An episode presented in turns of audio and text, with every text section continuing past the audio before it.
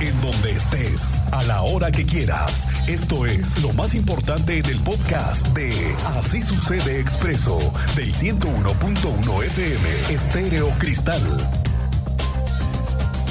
Y sobre todo la razón por la que fue intervenido su domicilio es porque nosotros tenemos información muy clara, muy precisa, de que este policía es hermano de un líder criminal y que este líder criminal es el que fue el que ordenó la ejecución de estas 5 personas en el carril, pero además ha ordenado una serie de homicidios que también han estado ocurriendo en otros municipios.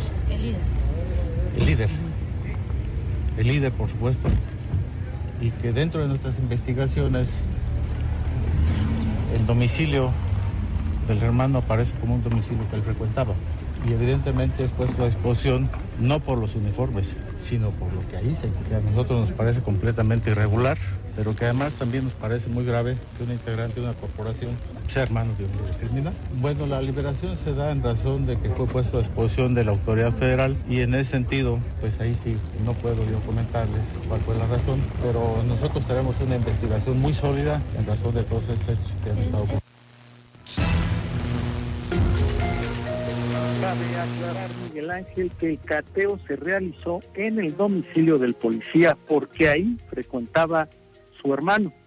Y además, como lo señaló el fiscal, a pesar de que fue liberado por la autoridad federal, la Fiscalía del Estado continúa la investigación para saber si está relacionado.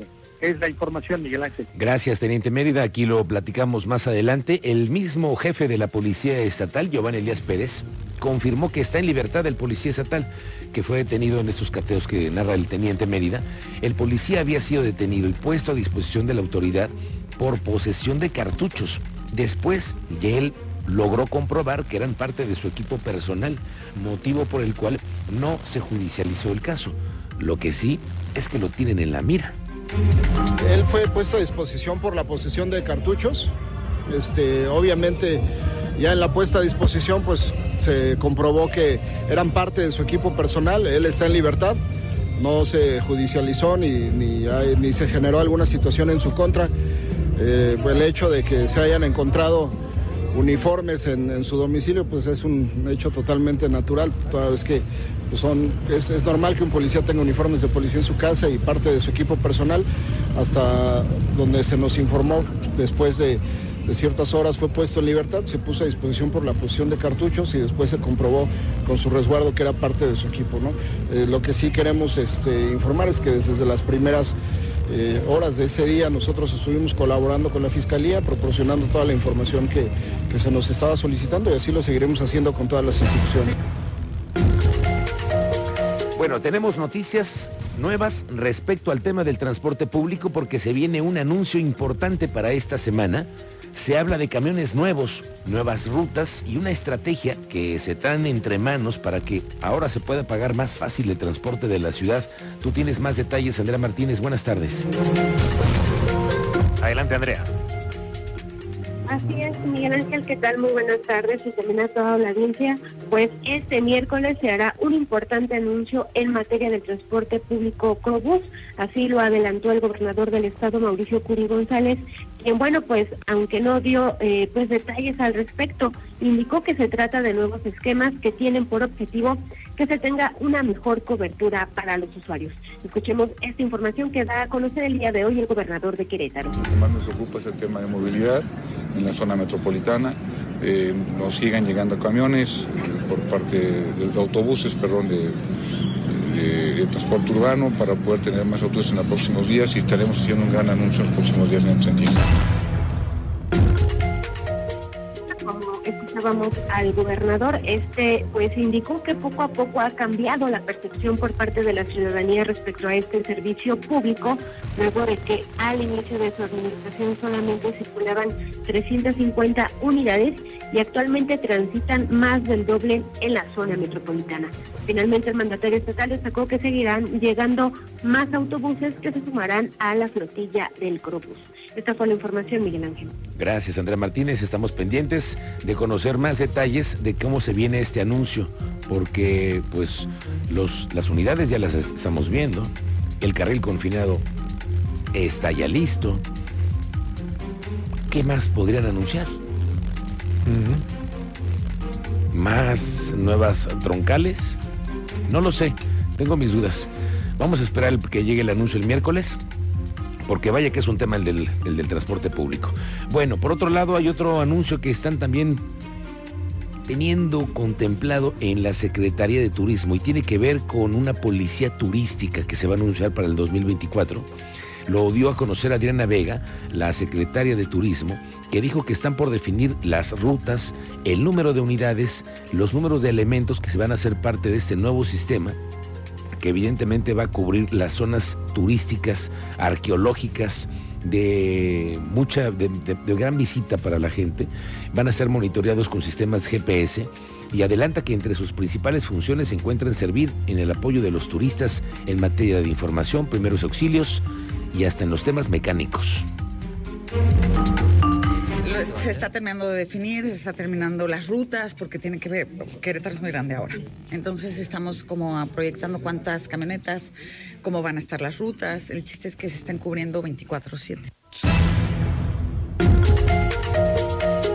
¿Sabes qué? Yo creo que a lo mejor viene por el tema de que se complemente esto que es una policía turística que también sea como Los Ángeles Verdes, que te ayuden en una situación mecánica en las carreteras, que te puedan echar un empujón, una gasolina, una llanta, ¿no? Probablemente vaya por ese tema el asunto del anuncio de la nueva corporación. Vamos a estar pendientes. Esta mañana la rectora Silvia Amaya asumió la rectoría de la Universidad Autónoma de Querétaro y a partir de ahora, pues las relaciones políticas, la representación están en manos de la académica que hoy ya dio su primer discurso en la toma de protesta. Tú estuviste ahí. Alejandro Payán, bienvenido, buenas tardes. ¿Qué tal, Miguel Ángel? Muy buenas tardes. Efectivamente, el día de hoy, Silvia Amaya ya no rindió protesta como rectora para el periodo 2024-2027 al frente de la UAC, donde aseguró que trabajará para posicionar a la máxima casa de estudios del Estado como una de las mejores del país. Reconoció que la sociedad queretana le exige a las instituciones de educación superior niveles de calidad internacional, por lo que es necesario que la UAC se posicione globalmente, y afirmó que la máxima casa de estudios cuenta con el potencial para lograr con este objetivo. ¿Te parece bien? Escuchemos un poco del mensaje que dio en esta toma de protesta. Municipales, integrantes del Congreso, el Poder Judicial, así como empresarios y organizaciones civiles. Les invito a seguir colaborando de manera conjunta en beneficio de nuestras comunidades. Hoy asumo la enorme ilusión y el compromiso que la universidad universitaria me ha encomendado.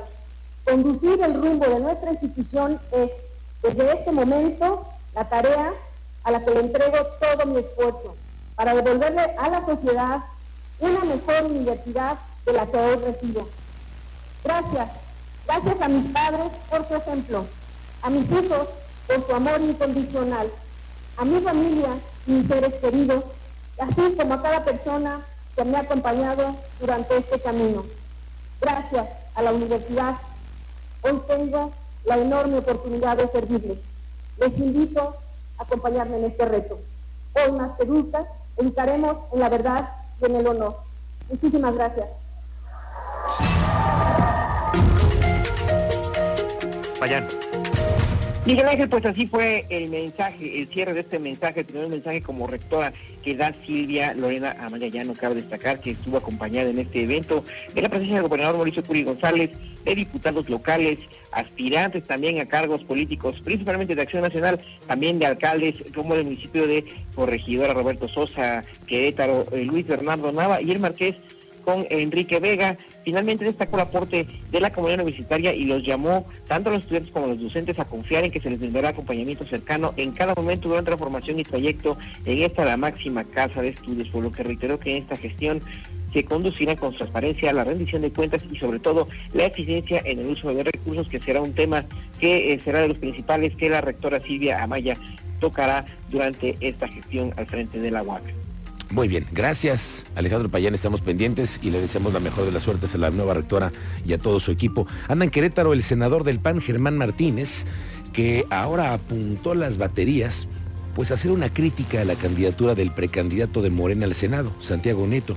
De plano dijo que hay dudas sobre su arraigo a Querétaro. Pues, a mí me parece que tiene que aclarar primero de dónde es. Tiene que aclararlo. Yo algo conozco de constituciones y de requisitos en este país. Y para ser fiscal se necesita ser originario y residir 3 años en Hidalgo. Y para ser senador se necesita residir en el estado o ser de aquí. Entonces, el origen de Santiago Nieto tiene que revisarse. No por... Mire qué llevados andan los políticos. Mire, ya no es ninguna sorpresa que el exgobernador Domínguez tenga expresiones así. Pero como es conocido, trae un pleito casado siempre con el dirigente nacional del PAN, Marko Cortés, a quien ya lo pendejeó. Sí, públicamente ya lo dijo hoy, aprovechando que salió a decir que no se va a ningún partido, que sí le dan ganas, pero aprovechó la ocasión para mandarle un mensaje muy directo al panista Marko Cortés.